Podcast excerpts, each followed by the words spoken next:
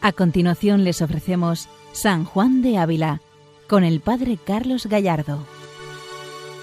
Todopoderoso y sempiterno Dios, yo protesto delante de vuestra divina majestad, que nada soy y nada valgo, y que si algo tengo, Jesucristo mi Señor me lo ganó.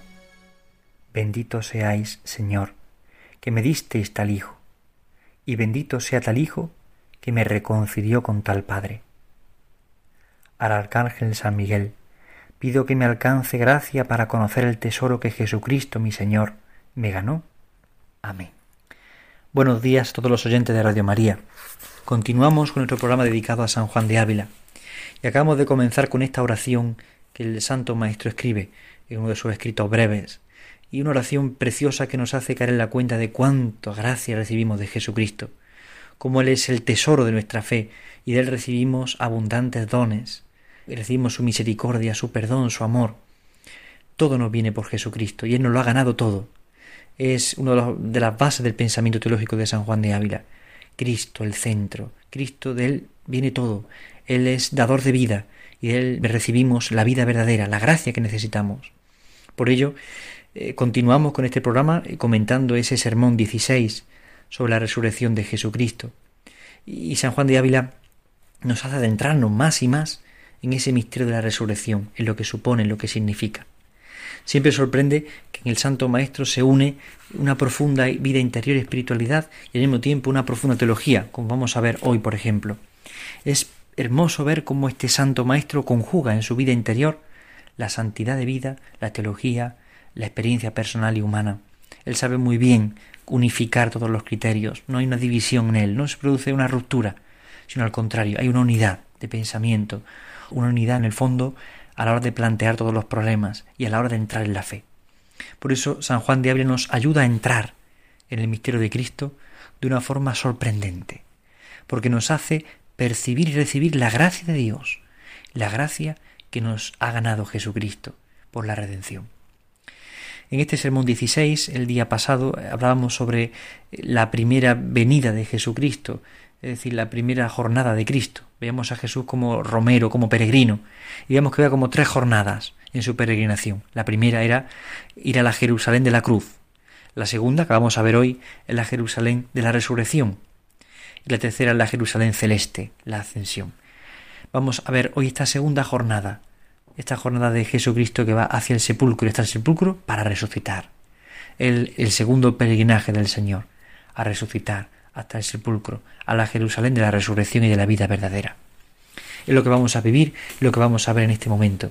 Vamos a adentrarnos en este misterio que el Santo nos presenta. Vamos a escuchar eh, las palabras del Santo Maestro en este sermón 16 para hacerlas nuestras y profundizar en este misterio que Él nos hace considerar. Segunda jornada, dice el Santo Maestro, a dar vida al cuerpo cosa es de espanto que Cristo hizo romería al infierno. No es mala si la sabes hacer. No son pocos los perdones, indulgencias que se ganan, sacar las ánimas de pena. Ha de hacer en vida, en muerte es peligrosa, es para quedarse allá si os anochece. En tanto que tiene vida, baje con la consideración al infierno, considerando las penas que tema esa parte de pecar. Y es tan necesaria como decís la de Santiago. Quien no la hace en vida, sepa que la ha de hacer en muerte. Tratad de entrar con vuestra consideración en el infierno. De su voluntad, no guarde ir mal de su grado, como Cristo la hace en muerte. Por eso se dice solo peregrino, solo entre los muertos, libre para no quedarse allá, solo para no ser cautivo, a sacarlos, a ser señor de los demonios. Evidentemente cuando hablamos en este punto de los infiernos, no nos estamos refiriendo al infierno como condena, como lugar de condena. No nos referimos al infierno de la condenación. El catecismo de la Iglesia Católica nos recuerda esta verdad sobre el infierno, cómo Jesús descendió a los infiernos. ¿Qué infiernos? Los infiernos son distintos al infierno de la condenación, como decíamos. Constituían el estado de todos aquellos, justos e injustos, que habían muerto antes de Cristo. Es decir, este infierno al que se refiere es ese lugar en el que están todos los que han muerto antes de Cristo, con el alma unida a su persona divina, Jesús tomó en los infiernos a los justos que aguardaban a su Redentor, para poder acceder finalmente a la visión de Dios. Es decir, Cristo baja resucitado a los infiernos para sacar de ellos a todas las almas de los justos. Los injustos pasan ya a la condenación, los justos pasan a la gloria eterna, porque con Cristo resucitado se abren las puertas del cielo. Después de haber vencido mediante su propia muerte a la muerte y al diablo, que tenía el poder de la muerte. Así Jesús liberó a los justos que esperaban el Redentor y les abrió las puertas del cielo. Es decir, no se refiere al infierno como lugar de condenación, sino como lugar donde Cristo baja resucitado y glorioso para sacar de ese lugar a los presos, es decir, a las almas justas que se encuentran en la espera de la resurrección. Podemos ver ahí, como ahora nos dirá San Juan de Ávila, a los padres, a los santos padres, a Abraham, a Isaac, a Jacob, como todos están esperando a Cristo, como esperan todos al Mesías, cómo esperan todo ese momento en el que el resucitado baje a por ellos, baje y los salve y los saque de los infiernos y les abra las puertas del cielo. Por esto, este pensamiento habilista que estamos declarando hoy, el catecismo no lo defiende, no lo presenta así. Es decir, ya eh, San Juan de Ávila eh, entiende que el infierno o los infiernos a los que se refieren en su sermón no es el mismo infierno que la condenación, pero es el lugar donde están justos e injustos, que tienen que ser salvados por el resucitado, que tienen que ser redimidos, que tienen que ser aceptar o asumir este misterio de la resurrección del Señor. Podríamos imaginar cómo en ese lugar todos los padres están esperando al Mesías y lo esperan ansiosamente. Y cuando llega el misterio de la cruz, ya saben que pronto viene la resurrección y pronto viene su liberación, porque la cruz, con la cruz Jesús da muerte a la muerte, con la cruz Jesucristo vence al demonio, vence al pecado. Ellos entienden que la cruz le abre la puerta a la resurrección, la resurrección de Cristo, y por tanto a su salvación, a entrar en el cielo. Por tanto, San Juan de Ávila, cuando habla de los infiernos, hace referencia a lo que el catecismo de la Iglesia Católica nos recuerda hoy no es el lugar de condenación, sino el lugar en el que viven justos e injustos. Pero sigamos escuchando al Santo Maestro. Agustino cuenta el espanto de aquellos infernales espíritus divinamente. Cómo le vieron tan poderoso, tan resplandeciente, con aquel estandarte de la cruz, adelante, espantados, atónitos. Fuera de sí se entran por aquellas cavernas soterrañas, huyendo de la gloria y resplandor de Cristo. Llega a las puertas donde estaban detenidos aquellos santos padres en cárceles oscuras y tenebrosas. A voces, abrid, príncipes de la muerte, al Rey de la Gloria. Pues deja destruidas las de la culpa. Abrid, pues, que es justo que robe el campo al demonio, pues le deja vencido. Haga saco en la muerte, pues la mató. Siga el alcance como valeroso capitán, diestro en las armas. Cáense las puertas. Entra el rey y gran claridad alegre con él. Considerad la priesa de aquellos santos antiguos, profetas, mujeres, ancianos, en llegar a besar los pies del Redentor. Sentid el alegría de grande de sus corazones, la gracia que le darían. Veniste ya Redentor, tan llamado, tan esperado y deseado, voceados años y siglos, que a que os esperamos gracias inmensas os hacemos, pues no nos olvidasteis.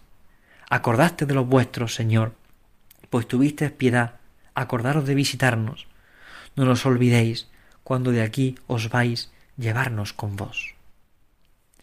Es un párrafo precioso el que el Santo Maestro presenta en este sermón 16. Así San Agustín lo presenta y de alguna forma San Juan de Ávila comenta a San Agustín, aunque va un poco más allá, pero hace un comentario al texto de San Agustín y ver cómo Cristo aparece poderoso, resplandeciente. Y la cruz ya no es signo de, de, derrota, es estandarte de la cruz, es decir, es signo de victoria. Y entonces los que están muertos como injustos, como pecadores, eh, salen espantados, atónitos, porque ven, ven tal gloria que les sorprende. No han creído en ella, no han esperado en ella, se asustan. Sin embargo, los santos padres que están en cárcel oscura y tenebrosa, dice San Juan de Ávila, escuchan esa, esa voz, abrir las puertas al príncipe que ha vencido a la muerte. Es el Rey de la Gloria. Ahí San Juan de Ávila está parafraseando el Salmo 23. Abrir las puertas del triunfo y entraré para dar gracias al Señor. Él es el Rey de la Gloria. Viene a salvar, viene a redimir, porque la misión del resucitado es siempre consolar, es siempre redimir, es salvar. Cristo resucitado quiere encontrarse con cada alma, quiere encontrarse con los santos padres, pero también quiere y desea encontrarse con nosotros. Quiere y desea encontrarse con cada uno de nosotros. Él desea tanto encontrarse con cada uno de nosotros, como deseó encontrarse con los padres que estaban en los infiernos. Abrir las puertas, porque viene el que va a robar el campo al demonio, viene el que va a vencer, el que ha vencido al demonio, el que pisa la cabeza del demonio, el que abre las puertas del cielo, viene al que ha matado a la muerte con su muerte. Qué hermoso es pensar esto. Cristo con su muerte ha matado a la muerte. Cristo con su muerte ha empezado una vida nueva, la vida de los hijos de Dios, y ha abierto las puertas del cielo. Por eso es gran capitán, diestro en las armas, dice San Juan de Ávila. Es el Rey de la Gloria, que entra con claridad alegre, y quien entra con él, entra también alegre con él. Es precioso ver como quien le ha seguido en la pena, también le sigue en la gloria, como dice San Ignacio en los ejercicios espirituales. Es considerar como, como los que están presos son liberados. Aquellos antiguos padres, los profetas, las mujeres, los ancianos, pueden llegar a besar los pies del Redentor. Qué imagen tan preciosa eh, presenta San Juan de Ávila. Besar los pies del Redentor. Tiene que ser el deseo de todo cristiano en nuestro mundo de hoy. Nosotros que estamos peregrinando todavía en este mundo, tenemos que tener ese deseo cuando contemplamos al resucitado, besar los pies del Redentor, besar sus pies y estar con Él, besar sus pies y compartir la vida con Él, desear de verdad con todo el corazón vivir la vida de Cristo, vivirla en nosotros, sentirlo como nuestro Redentor, sentir la alegría grande en los corazones, sentir como la gracia de Dios viene y me inunda, me llena de gozo, de esperanza, ver cómo mi Redentor me ha llamado, me espera, me desea, me busca. Los padres lo experimentaron así. Mi Redentor ha bajado a los infiernos por mí. Ha bajado a buscarme a mí. Nosotros podríamos pensar lo mismo. Cristo resucitado viene a mi vida, viene a por mí, viene a buscarme, viene a salvarme, viene a redimirme, viene a darme vida y vida verdadera y vida abundante, viene a regalarme su vida, viene a regalarme su vida. Es una gracia inmensa la que Dios quiere hacernos. Por eso dice el santo, acordaste de los vuestros, Señor, pues tuviste piedad, acordando de visitarnos. No nos olvidéis, no nos olvidéis, llevarnos con vos. Todo cristiano tiene que tener el deseo del cielo. Desear la muerte, evidentemente, no, no, no es cristiano, pero tener deseo del cielo sí. Y es distinto desear la muerte porque tengo muchos problemas, porque la vida me angustia, a desear de verdad el cielo para estar con el Señor para vivir con Cristo. Y ese punto sí es importante, poder desear de verdad estar con Cristo, vivir la vida de Cristo, desear que Él venga por mí, que Él me lleve al cielo. Eso ciertamente pues es un camino, es un camino de santidad.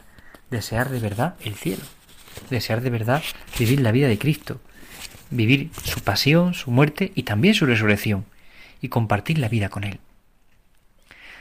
Seguimos escuchando al Santo Maestro que, tan preciosamente nos introduce en este misterio después de consolada aquella multitud de almas, mueve el Redentor del mundo la bandera de la cruz.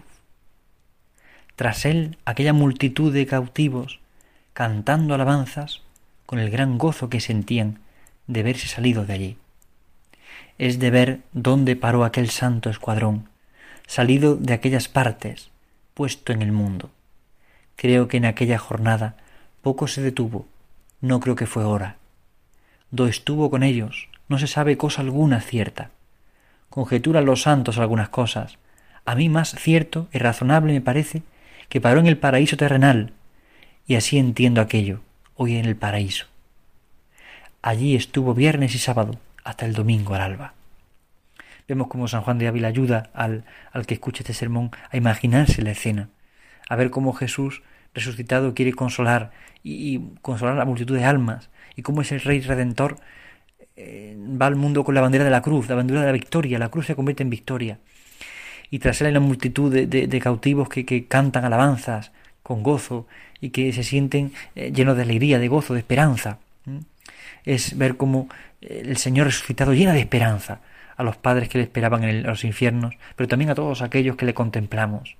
Y ver cómo espera anhelante la resurrección, ya está anhelante, esperando el momento de resucitar, está en ese paraíso terrenal. Por eso eh, San Juan de Bela interpreta esa frase de Jesús en la cruz al buen ladrón, hoy estarás conmigo en el paraíso, que recoge el Evangelio de San Lucas, Lucas 23, 43. ¿Qué paraíso se refiere? Hoy estarás conmigo en el paraíso. San Juan de Ávila eh, explica que puede ser el paraíso terrenal, es decir, el paraíso anterior al cielo, el paraíso como lugar eh, de la creación, donde estaban Adán y Eva, el paraíso que Dios prometió al hombre. Bien, es una interpretación que el Santo Maestro presenta en este sermón, pero si entendemos que Él es el paraíso. Hoy estarás conmigo en el paraíso significa en el fondo, estás conmigo. Y donde está Jesús, ya está el paraíso, ya está la vida verdadera. Por eso se puede empezar a gustar el cielo en la tierra, cuando deseamos de verdad estar en el paraíso, cuando estamos con Él, cuando experimentamos la amistad con Él, ya comenzamos a gozar, aunque sea de manera parcial, del cielo en la tierra.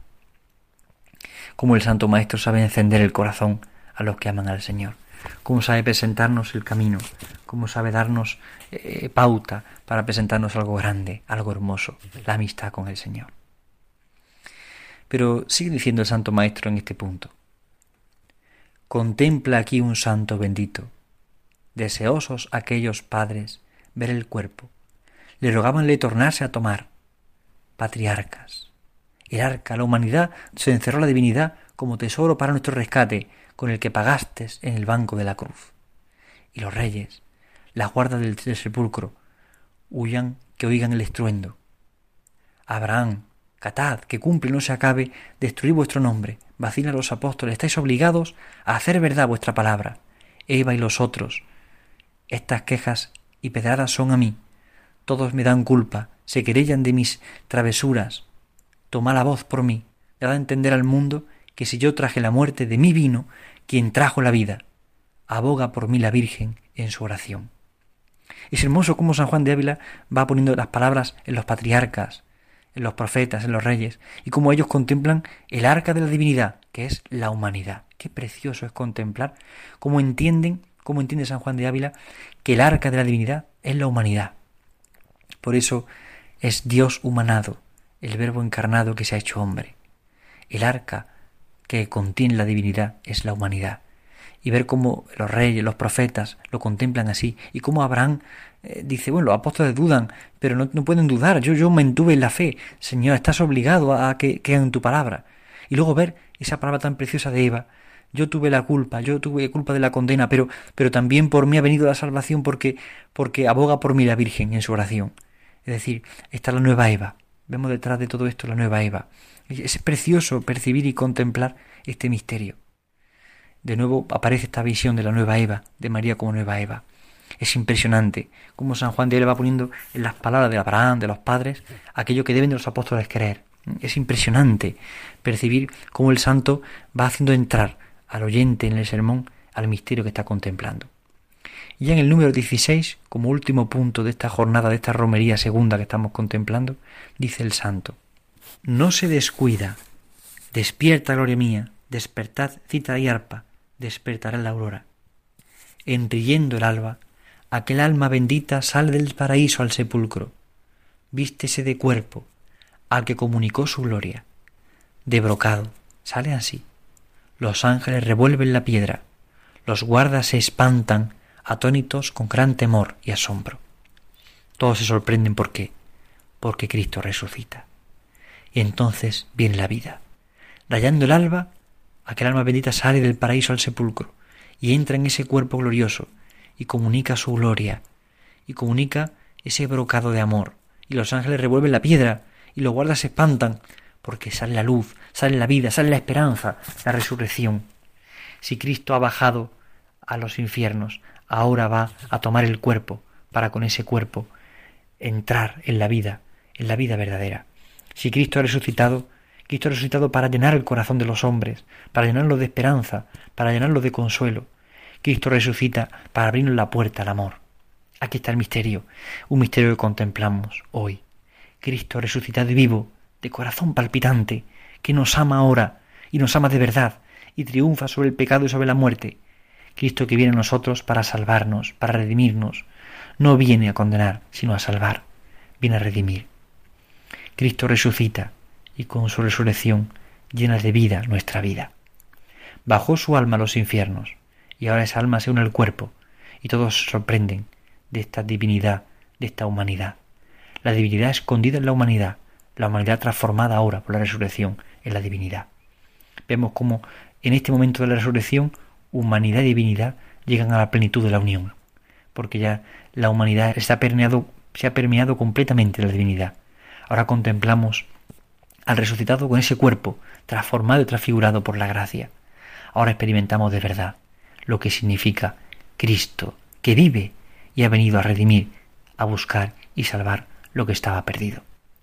Bien, pues que hoy nuestro corazón se llene de alegría, de esperanza, de gozo en la resurrección del Señor, que nos dejemos conquistar hoy de verdad por el inmenso amor del Señor que viene a nosotros a transformar nuestra existencia. Dios les bendiga a todos, buenos días en el Señor. Han escuchado San Juan de Ávila, dirigido por el Padre Carlos Gallardo.